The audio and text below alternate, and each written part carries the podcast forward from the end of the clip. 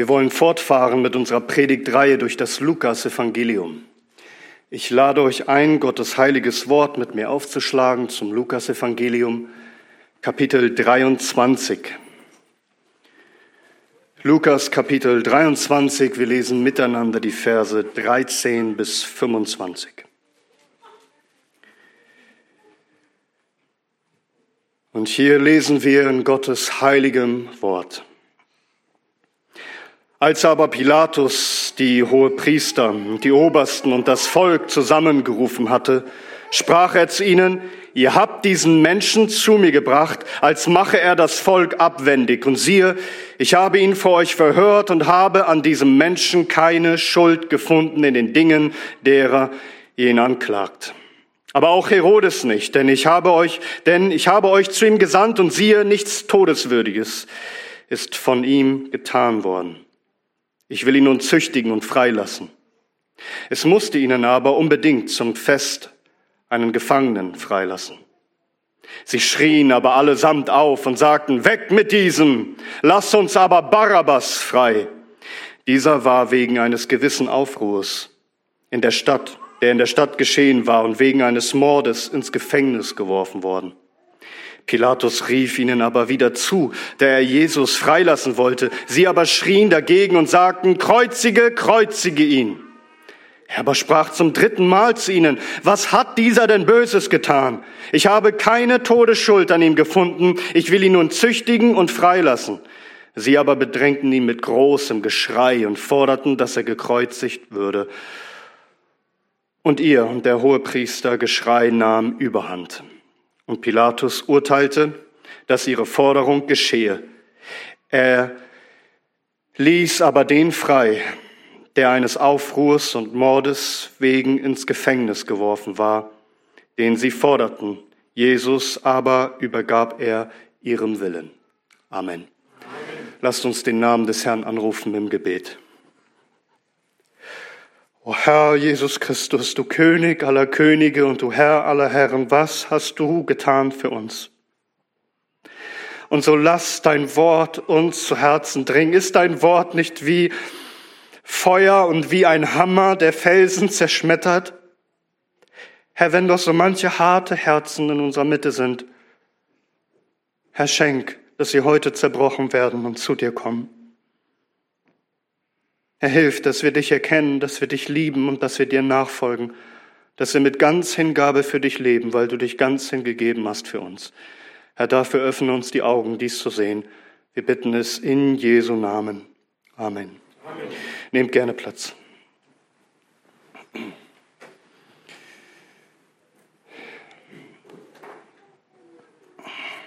In der sogenannten Christenheit lässt sich etwas beobachten schon seit langer Zeit, aber es wird immer stärker, nämlich, dass man gewisse Lehren, eigentlich zu den Grundlagen des Christentums gehören, gewisse Lehren aufgibt, weil sie nicht mehr zeitgemäß sind, sagt man, weil sie nicht mehr passend erscheinen, weil man sich vor den Kritikern dafür schämen müsste, ob das die Sechstageschöpfung ist oder die Lehre über die Sexualität, über Rolle von Mann und Frau und so weiter.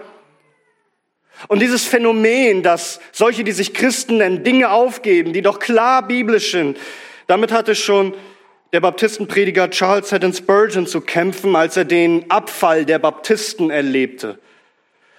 Und er benutzte in einer Predigt einen sehr grausamen Vergleich, was nichts für schwache Nerven ist, um darzustellen, was eigentlich vor unser aller Augen passiert. Ich zitiere ihn. Man sagt uns, dass wir einen Teil unserer altmodischen Theologie aufgeben sollen, um den Rest zu retten. Stellt euch vor, wir sitzen auf einer Kutsche, die über die Steppen Russlands fährt. Die Pferde werden wütend angetrieben, aber die Wölfe sind uns dicht auf den Fersen. Kannst du nicht ihre feurigen Augen sehen? Die Gefahr ist groß. Was sollen wir nun tun? Es wird uns vorgeschlagen, dass wir ein oder zwei Kinder hinauswerfen. Bis sie das Baby gefressen haben, werden wir ein wenig Vorsprung gewonnen haben. Aber sollten sie uns wieder einholen, ja was dann?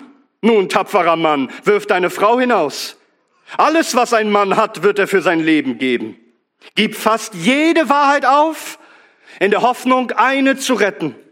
Wirf die Inspiration weg, also die Lehre der Inspiration der Schrift. Lass die Kritiker sie verschlingen. Wirf die Erwählung und den ganzen alten Calvinismus weg. Oh, was für ein Festmahl wird es für die Wölfe sein. Und die Herren, die uns solch einen weisen Rat geben, werden froh sein, wenn sie die Lehren der Gnade in Stücke gerissen sehen. Wirf die angeborene Verderbtheit, die ewige Strafe und die Wirksamkeit des Gebets weg. Oh, wie haben wir den Wagen auf wunderbare Weise erleichtert. Und nun noch ein großer Wurf. Opfert das große Opfer weg mit dem Sühneopfer. Brüder, dieser Ratschlag ist abscheulich und mörderisch. Und wir werden diesen Wölfen mit allem entkommen oder wir werden mit allem verloren sein. Entweder die Wahrheit, die ganze Wahrheit oder nichts, die Wahrheit, ja gar nichts. Wir werden niemals versuchen, die halbe Wahrheit zu retten, indem wir irgendeinen Teil von ihr wegwerfen. Der weise Rat, der uns gegeben wurde, bedeutet nämlich Verrat an Gott und Enttäuschung für uns selbst. Wir werden uns zu allem oder zu nichts werden wir stehen. Zitat Ende. Also sein Punkt ist, es gibt böse Wölfe. Es gibt Menschen, die Feinde Christi sind, Feinde der, der Christenheit und der guten Lehre. Sie, sie jagen uns förmlich und sie wollen eigentlich, dass wir eine Lehre nach der anderen aufgeben, dass sie ja bloß nicht von ihnen kritisiert werden, bloß nicht geschmäht werden, bloß nicht verfolgt werden und Stück für Stück gibt man alles auf. Die Inspirationslehre, dass die Heilige Schrift irrtumslos ist, ausgehaucht von Gott, in allen Dingen unfehlbar. Oder was die ersten Dinge sind, was die Christen bereitwillig dann aufgeben, ist der Calvinismus. Einfach nur ein Spitzname für diese kostbaren biblischen Gnadenlehren. Fast gänzlich aufgegeben in unserem Land. Komm, wirf es weg.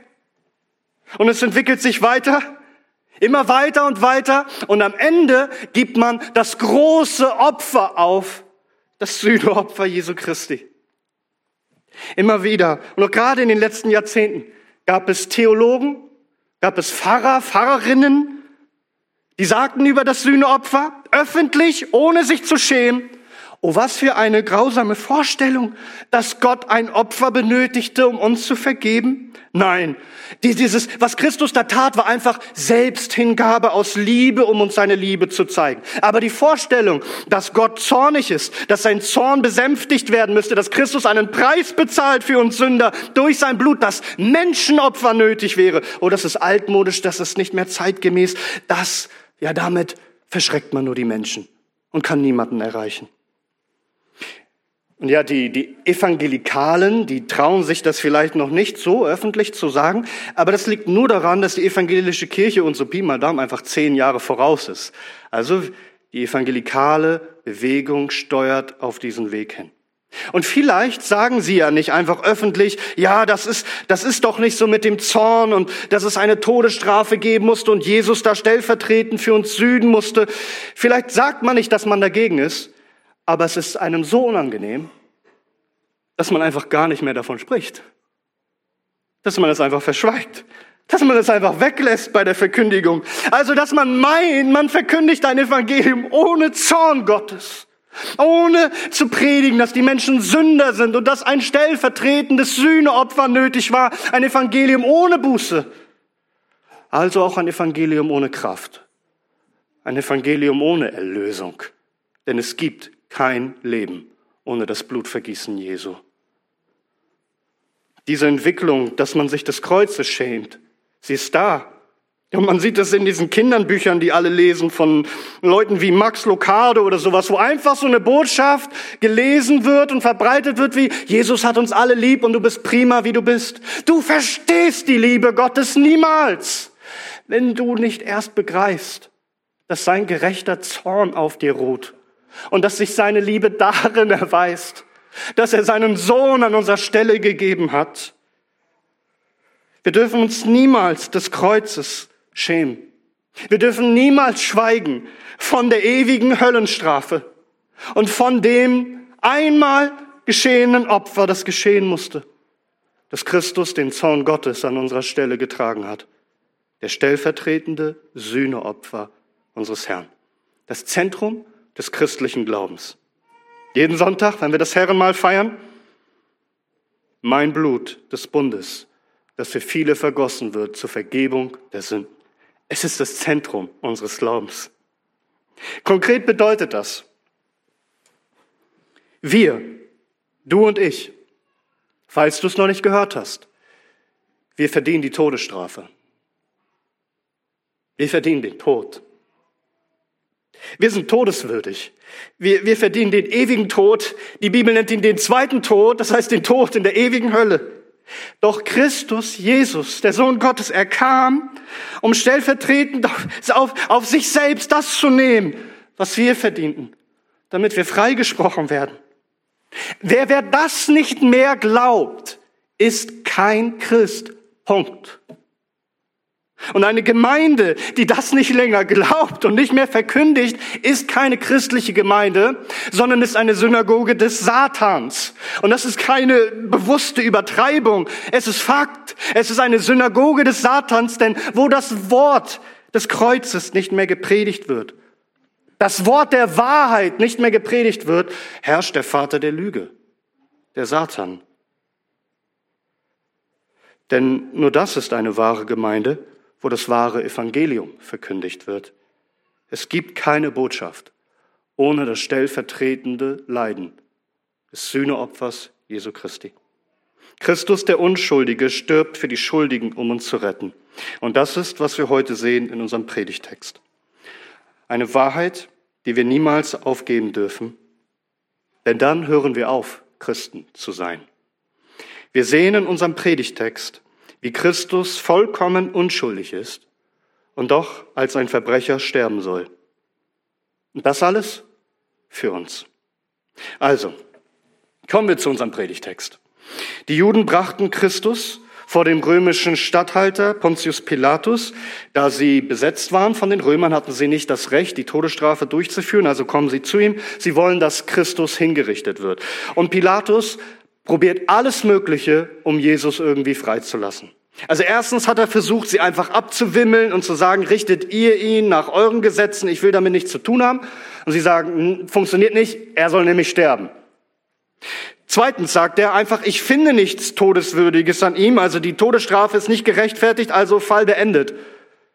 Nein, sie sagen, er ist eine Gefahr für Rom, er muss sterben. Drittens versucht er, ihn wegzuschicken nach Herodes, äh, zu Herodes und in der Hoffnung, dass Herodes über ihn richten wird. Aber der schickt ihn zurück. Heute sehen wir, wie er versucht, einen anderen Kompromiss zu wählen. Er sagt, Leute, ich werde ihn schlagen lassen, aber dann lassen wir ihn frei. Aber auch nein, das wollen sie nicht. Dann kommt er auf die Idee, Christus einem Mörder gegenüberzustellen und ihm die Wahl zu geben, wer denn von den beiden freigelassen werden soll. Und sie entscheiden sich tatsächlich für den Mörder. Was er auch versucht und welche Taktik er versucht anzuwenden, letztendlich gelingt es nicht. Er übergibt Christus ihren Willen und das heißt die Hinrichtung als Schwerverbrecher. Das ist, was wir heute sehen. Und achtet darauf, was hier betont wird, nämlich die Unschuld Jesu Christi, Vers 13. Als aber Pilatus, die hohe Priester, und die Obersten und das Volk zusammengerufen hatte, sprach er zu ihnen, ihr habt diesen Menschen zu mir gebracht, als mache er das Volk abwendig und siehe, ich habe ihn vor euch verhört und habe an diesem Menschen keine Schuld gefunden in den Dingen, derer ihr ihn anklagt.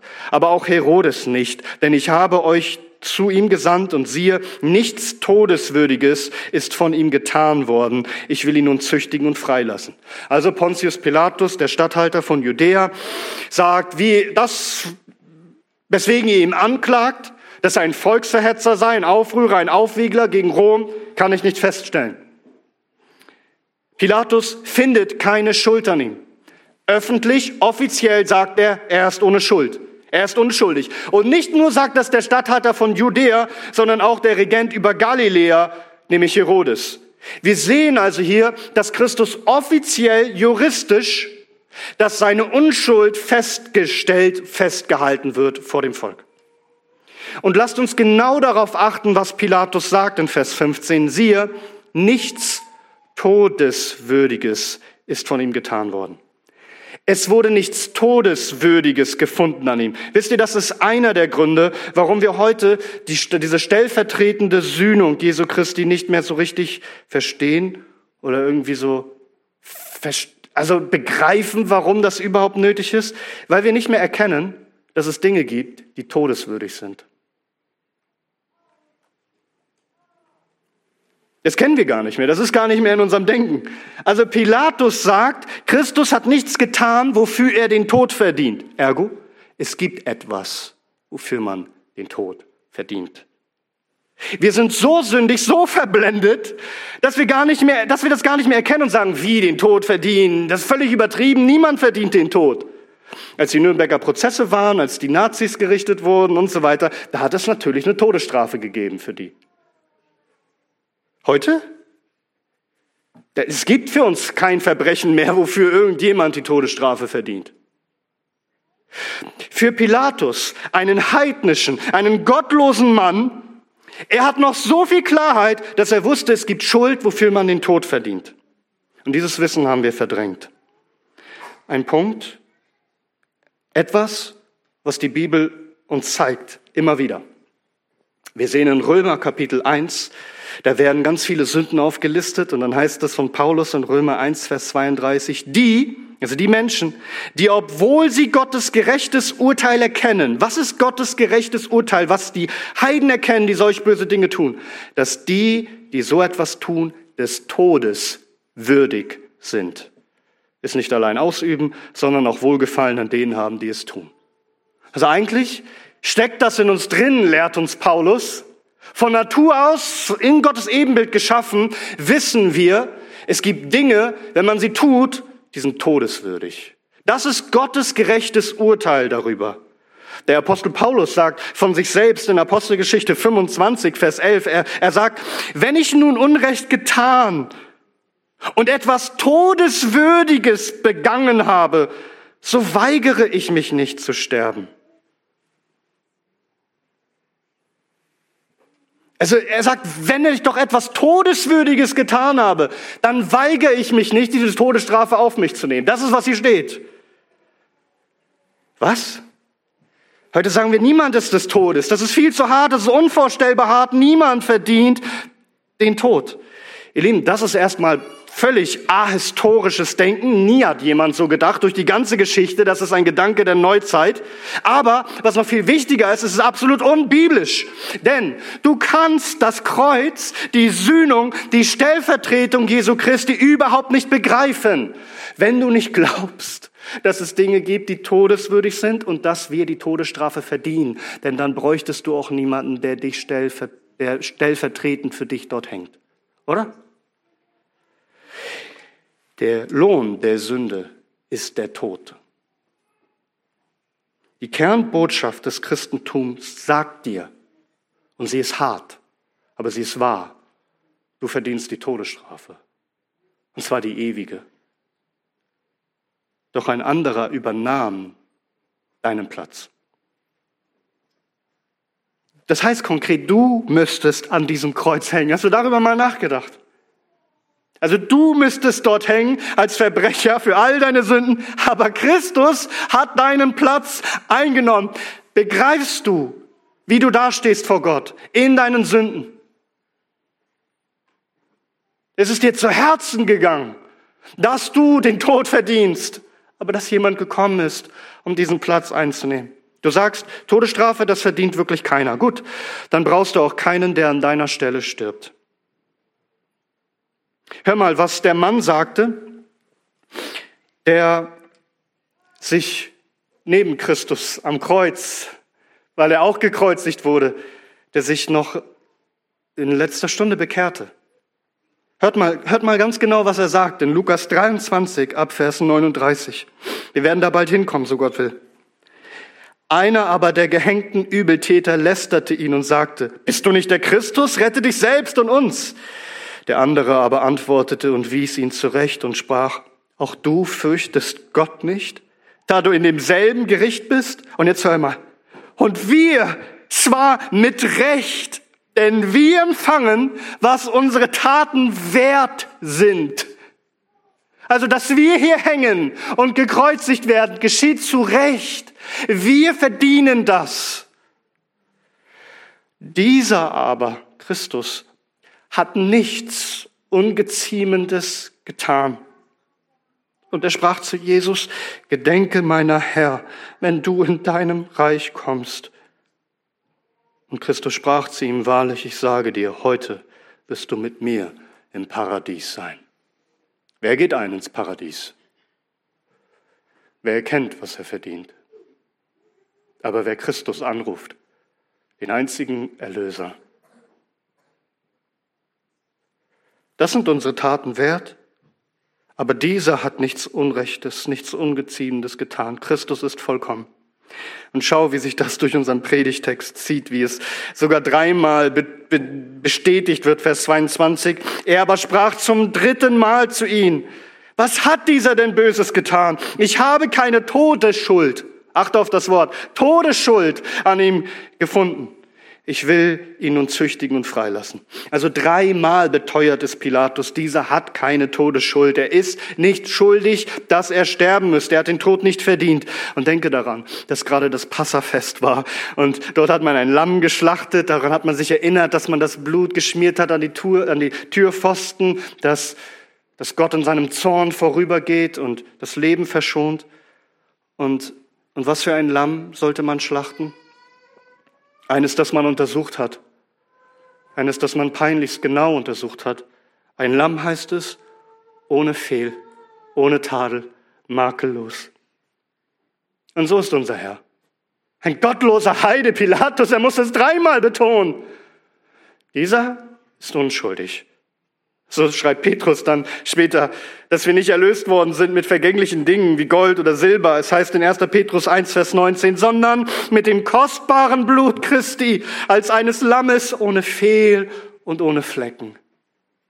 Dieser Christus ist das Lamm Gottes, das der Welt Sünde hinwegnimmt. Vollkommen heilig das Opferlamm.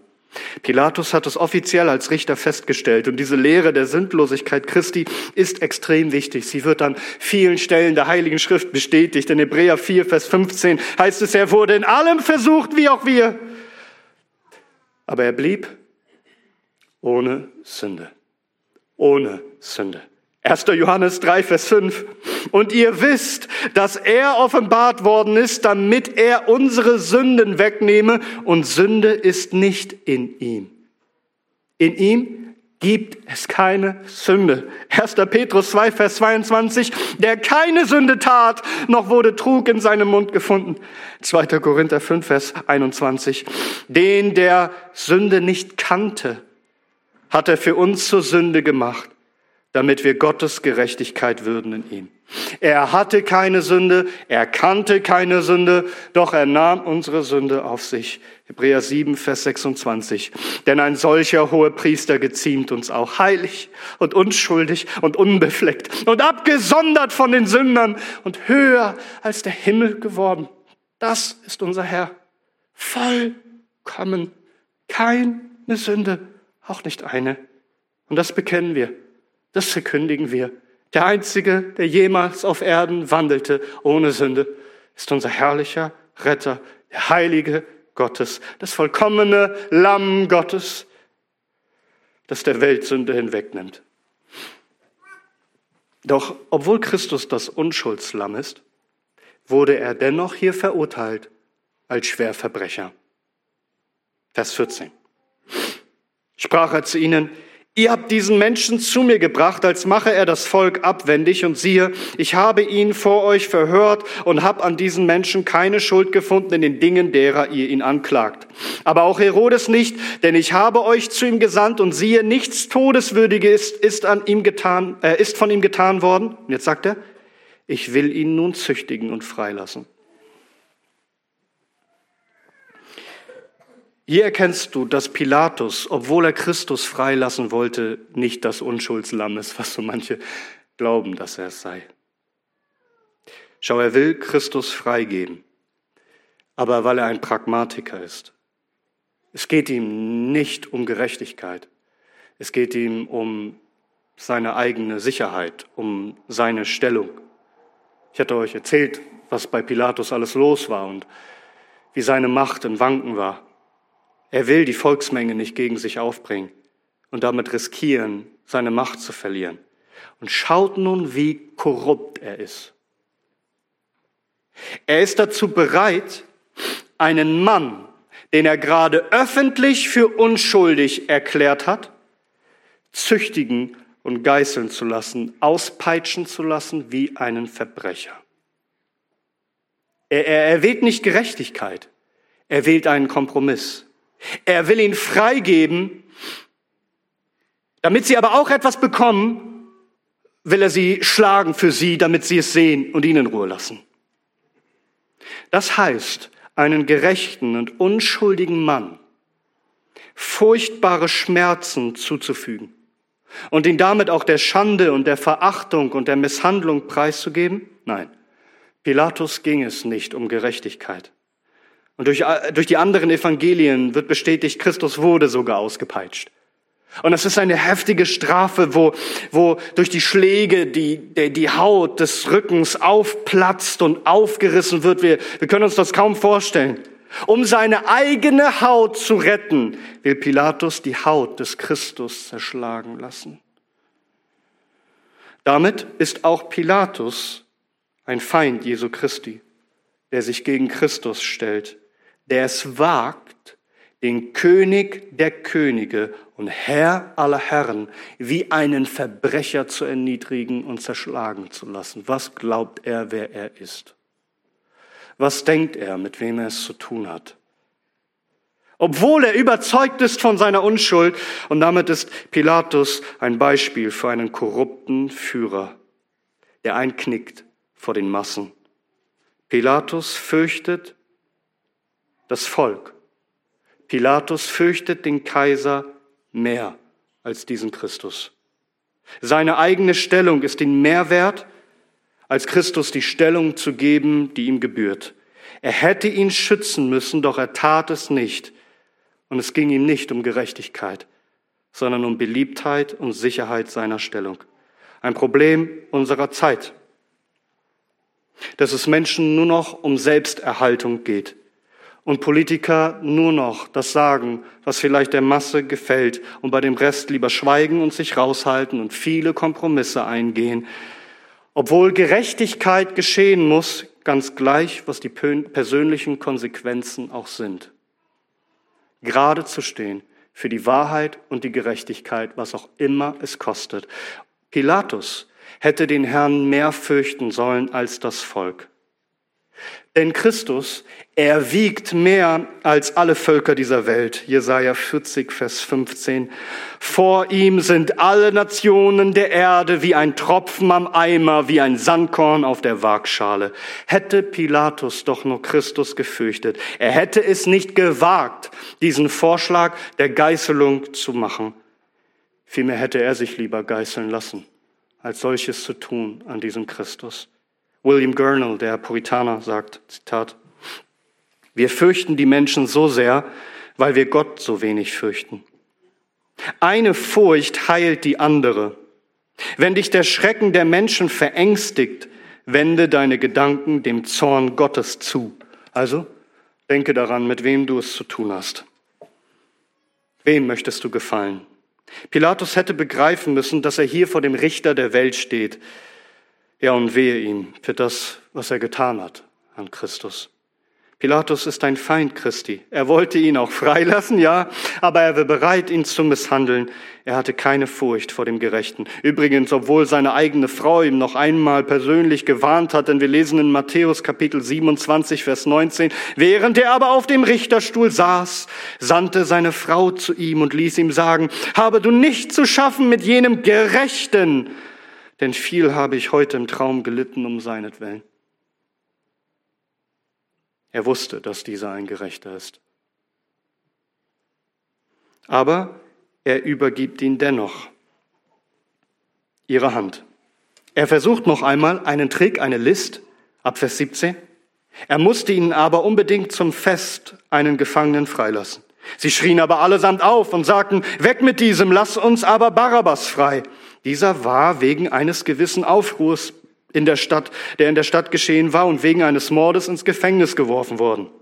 Pilatus rief ihnen aber wieder zu, da er Jesus freilassen wollte. Sie aber schrien dagegen und sagten, kreuzige, kreuzige ihn. Er aber sprach zum dritten Mal zu ihnen, was hat dieser denn Böses getan? Ich habe keine Todesschuld an ihm gefunden, ich will ihn nun züchtigen und freilassen. Sie aber bedrängten ihn mit großem Geschrei und forderten, dass er gekreuzigt würde. Und ihr, der hohe Priester, Geschrei nahm überhand. Und Pilatus urteilte, dass ihre Forderung geschehe. Er ließ aber den frei, der eines Aufruhrs und Mordes wegen in Gefängnis geworfen war den sie forderten. Jesus aber übergab er ihrem Willen. Also, Pilatus stellt fest, Jesus ist unschuldig, doch sie ließen nicht ab. Sie wollen, dass er ihn verurteilt, also denkt er sich noch eine Lösung aus. Er ist gewieft. Es gibt diesen Brauch am Passafest, wo man einen jüdischen Gefangenen freigab. Vielleicht, weil man einfach das Passafest diesbezüglich gedachte, dass da ja Gefangene freigesetzt wurden aus Ägypten. Vielleicht haben das die Römer gemacht, einfach um sich Gunst des Volkes zu erhoffen.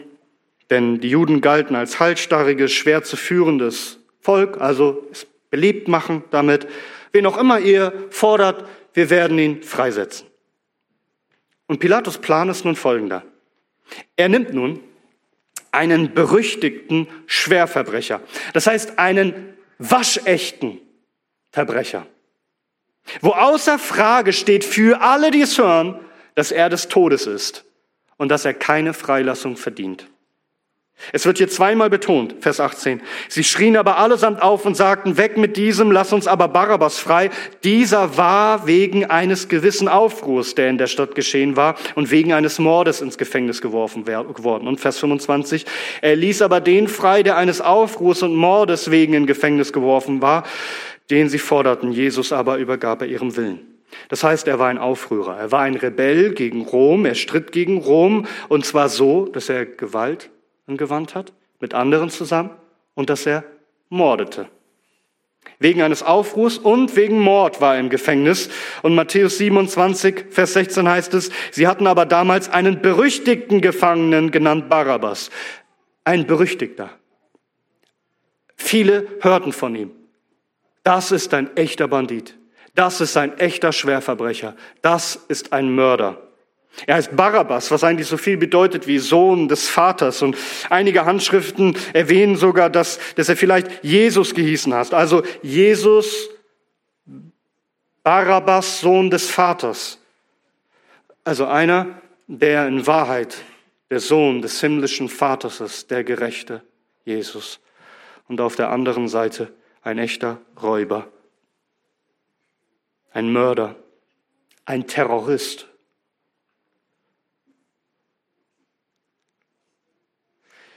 Pilatus sagt sich nun, den nehme ich und ich stelle ihn neben Christus, neben den Jesus.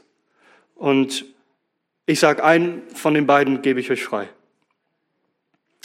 Er denkt sich, keinesfalls werden sie Barabbas bitten. Das geht, das geht nicht. Das hat er nicht erwartet.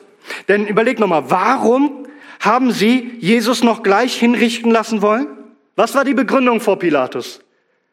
Dass er ein Aufrührer ist dass er ein Rebell ist gegen Rom. Also Barabbas ist jetzt wirklich ein waschechter, berüchtigter Rebell und Mörder. Das steht außer Frage. Da braucht man gar nicht mehr irgendwie Gericht drüber halten. Das wissen alle. Verglichen jetzt mit diesem Verbrecher werden sie doch wohl nicht die, da werden sie doch wohl nichts gegen die Freilassung Jesu zu sagen haben, oder? Was für eine gewiefte Taktik. Eigentlich müsste das aufgehen.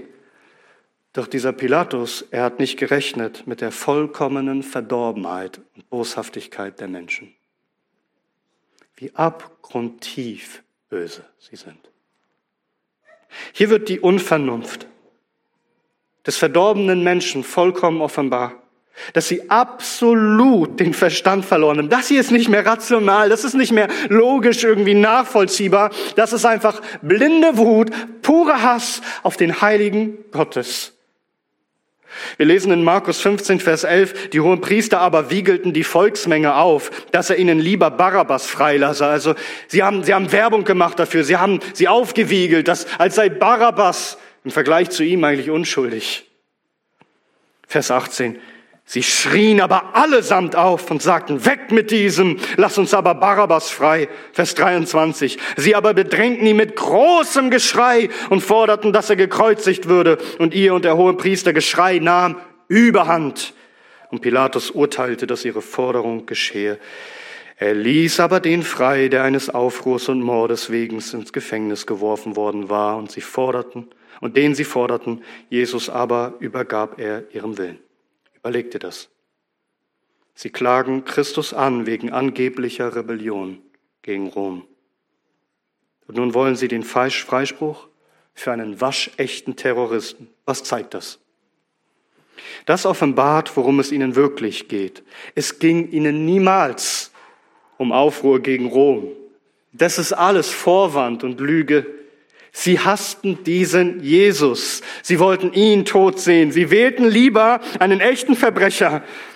Der ist ihnen lieber als dieser Jesus. Deshalb predigt Petrus dann später gegen die Juden in Apostelgeschichte 3 ab Vers 14. Da predigt Petrus, Gott hat seinen Knecht Jesus verherrlicht, den ihr freilich überliefert und angesichts des Pilatus verleugnet habt als dieser geurteilt hatte, ihn freizulassen. Ihr aber habt den Heiligen und Gerechten verleugnet und gebeten, dass euch ein Mann, der ein Mörder war, geschenkt würde. Den Urheber des Lebens habt ihr getötet, den Gott aus den Toten auferweckt hat, wozu oder wovon wir auch Zeugen sind. Sie haben ihn verleugnet vor Pilatus den Heiligen, den Gerechten. Sie, sie wollten lieber einen Mörder haben. Sie haben den Urheber, den Schöpfer aller Dinge, den Urheber des Lebens, haben sie getötet. Sie schrien um die Freilassung eines Mörders. Und auch hierin erweist sich diese Boshaftigkeit und Ungerechtigkeit des Pilatus als Richter, denn er lässt den Schuldigen frei obwohl es doch heißt in 2. Mose 23, von der Sache der Lüge sollst du dich fernhalten und den Unschuldigen und Gerechten sollst du nicht töten, denn ich werde den Gottlosen nicht rechtfertigen. Barabbas, er hätte ans Kreuz gehen sollen und nicht Christus. Und wisst ihr, es ist gar nicht so unwahrscheinlich, dass diese Männer, die zur Linken und zur Rechten Jesu gekreuzigt waren, dass das die waren, die mit Barabbas festgenommen wurden. Und dass die Mitte eigentlich frei war für Barabbas. Doch Barabbas, er wurde freigelassen. Vers 18. Sie schrien aber allesamt auf und sagten, weg mit diesem, lass uns aber Barabbas frei. Das ist diese Welt. Das ist, womit wir es zu tun haben. Sie lieben das Böse, sie hassen den Heiligen. Sie ziehen einen Mörder, einen Aufständler, Christus, dem wahren Sohn Gottes vor. Und für was hassen sie Christus eigentlich? Dafür, dass er die Menschen geheilt hat, alle, die zu ihm gekommen sind? Dafür, dass er sie gespeist hat? Dass er sie heilte von ihren Krankheiten, dass er die Dämonen austrieb, sie rettete von all ihren Plagen? Dafür, dass er die frohe Botschaft brachte? Für die Gefangenen, sie in Freiheit zu setzen? Dafür, dass er das Reich Gottes brachte, das ewige Leben? Niemand ist so gut, so gütig und so freundlich und so barmherzig wie er. Wofür wollen sie ihn hinrichten lassen? Einfach dafür, dass sie ihn hassen. Sie hassen den Guten. Sie fordern den Bösen. Sehen wir das nicht heute? Überall um uns herum? Also wir töten die Unschuldigen im Leib ihrer Mutter, die nichts getan haben. Aber Mutter und Ärzte, die das Kind haben töten lassen, die werden verteidigt. Oder in deiner Familie, ich weiß nicht, ob du das schon mal erlebt hast. Also, du kannst dich, du kannst dich betrinken, du kannst mit Leuten ins Bett gehen, du kannst gottlos leben, wie du willst. Und deine Eltern respektieren dich und sagen, ja, soll ihren eigenen Weg gehen und alles in Ordnung. Aber wehe dir, du wirst gläubig. Wehe dir, du fängst an, heilig zu leben, gottesfürchtig und willst gewisse Dinge plötzlich nicht mehr. Oder werden sie böse? Da kommt Unverständnis. Da kommt Ärger auf. Wie heißt es noch in Römer 1? Erfüllt mit aller Ungerechtigkeit und Bosheit und Habsucht und Schlechtigkeit, voll von Neid und Mord und Streit und List und Tücke und Ohrenbläser, Verleumder, Gotthassende, Gewalttäter, Hochmütige, Prahler, Erfinder böser Dinge, den Eltern ungehorsame, Unverständige, Treulose, ohne natürlich, natürliche Liebe, Unbarmherzige, die, obwohl sie Gottes gerechtes Urteil erkennen, dass die, die so etwas tun, des Todes würdig sind, ja, dass sie es nicht allein ausüben, sondern auch Wohlgefallen haben an denen, die es tun. So haben sie Wohlgefallen an Barabbas. Er ist ihnen lieber er ist ihnen angenehmer als dieser Christus. Johannes 3, Vers 19. Dies aber ist das Gericht, dass das Licht in die Welt gekommen ist und die Menschen haben die Finsternis mehr geliebt als das Licht, denn ihre Werke waren böse. Johannes 7, Vers 7. Die Welt kann euch nicht hassen, mich aber hasst sie. Warum? Weil ich von ihr zeuge, dass ihre Werke böse sind. Hier kommt ein Mörder frei und Christus wird an seiner Stelle gekreuzigt. Dahinter sehen wir diese große Schuld der Juden. Aber auch die große Schuld des Pilatus, der seine Hände dann in Unschuld wäscht und auch in Wirklichkeit ein ungerechter Richter ist, der vor dem großen weißen Thron erscheinen wird und Christus wird ihn richten. Aber hinter all dem Bösen, hinter all dem Ungerechten, was wir nun gesehen haben, steckt etwas Wunderbares, etwas Herrliches, etwas Wunderschönes. Denn in all dem, was die Menschen treiben, in all dem Bösen, in all der Ungerechtigkeit, in all dem Hass gegen Christus, erfüllt sich Gottes ewiger und herrlicher Ratschluss. Mit all diesem Bösen, was der Mensch tut, erfüllt doch Gott seinen Plan. Denkt an das Gebet der Gemeinde in Apostelgeschichte 4. Da heißt es ab Vers 27, da beten sie, denn in dieser Stadt versammelten sich in Wahrheit gegen deinen heiligen Knecht Jesus, den du gesalbt hast, sowohl Herodes als auch Pontius Pilatus mit den Nationen und den Völkern Israels um alles zu tun, was deine Hand und dein Ratschluss zuvor bestimmt hat, dass es geschehen sollte. Diese ungerechte Verurteilung Christi ist von dem ewigen Ratschluss Gottes bestimmt, dass es geschehen musste. Denn er sollte kommen um stellvertretend für uns zu leiden. 1. Petrus 3, Vers 18. Denn es hat ja Christus einmal für Sünden gelitten. Der Gerechte, für wen? Für wen? Für die Ungerechten. Wofür? Damit er uns zu Gott führe. Christus starb für die Ungerechten, für die, die erkennen, dass sie ungerecht sind, dass sie sterben, ja ewig umkommen müssten. Aber was? Der Gerechte, der Heilige, der Vollkommene, er kam, um für uns zu leiden. Wozu? Damit er uns zu Gott führe, weil wir könnten niemals zu Gott kommen mit dieser Sünde, die wir haben. Wir verdienen den Zorn Gottes. Christus kam, um zu leiden für unsere Sünde, um die Strafe auf sich zu nehmen. Jesaja 53 ab Vers 4. Doch er hat unsere Leiden getragen. Und unsere Schmerzen hat er auf sich geladen. Und wir, wir hielten ihn für bestraft, von Gott geschlagen und niedergebeugt. Doch um unserer Übertretungen willen war er verwundet. Um unserer Ungerechtigkeiten willen zerschlagen. Die Strafe lag auf ihm zu unserem Frieden. Und durch seine Striemen ist uns Heilung geworden. Wir haben keinerlei Hinweis, dass Barabbas sich bekehrte. Überlegt einmal, wie das für ihn gewesen sein muss. Also Barabbas Tod war entschieden, war, war eine klare Sache. Er hatte verdient, auf die schlimmste Weise zu sterben, die es überhaupt zur damaligen Zeit gab. Kreuzigung diente für die Römer als ein Mittel der Abschreckung. Das war sozusagen ein Aushängeschild, so makaber es auch klingt.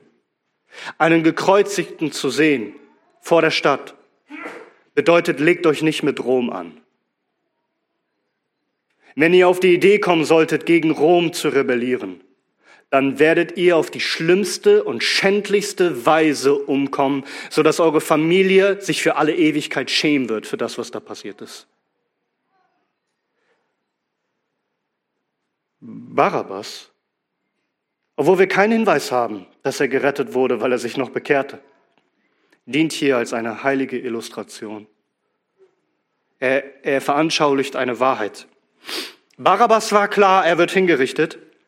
Und plötzlich hört er, dass er freigelassen wird. Überleg dir mal, wie das für ihn gewesen sein muss.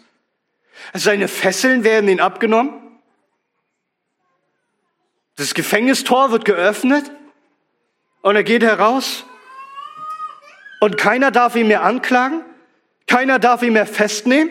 Keiner kann ihn mehr verurteilen. Er ist ein freier Mann. Er kann nach Hause gehen zu seiner Familie, freigesprochen. Das, was er hier illustriert, dieser gottlose Mann, das ist das Zentrum des Christentums. Das ist das Zentrum unseres Glaubens, Dreh- und Angelpunkt. Wir sind wie dieser Barabbas. Wir sind des Todes würdig. Aber er wurde verurteilt, damit wir freigesprochen werden. Und wenn du freigesprochen bist, dadurch, dass Christus für dich gestorben ist am Kreuz, dann bist du wirklich frei. So konnte noch irgendeiner Barabbas anklagen? Konnte man ihm juristisch irgendwas noch vorwerfen?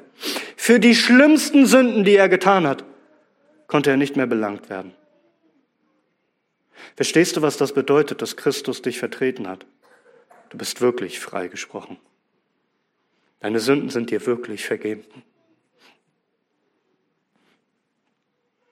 Die Dinge, wo du sagst, aber wie soll mir das vergeben werden?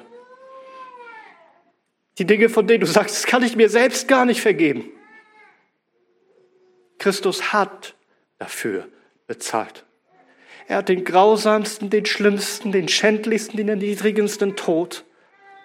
Er hat ihn auf sich genommen, auf dass du freigelassen wirst, gerechtfertigt wirst, gerecht gesprochen wirst vor dem Thron des allmächtigen Gottes. Schau dir unseren König an, wie sehr er sich erniedrigt hat. Der Herr der Herrlichkeit, wie sehr er sich gedemütigt, wie hat, wie hat er sich behandeln lassen von diesen mickrigen Menschen, sich verurteilen zu lassen als ein Verbrecher, als ein Räuber, als ein Mörder, als ein Aufwiegler.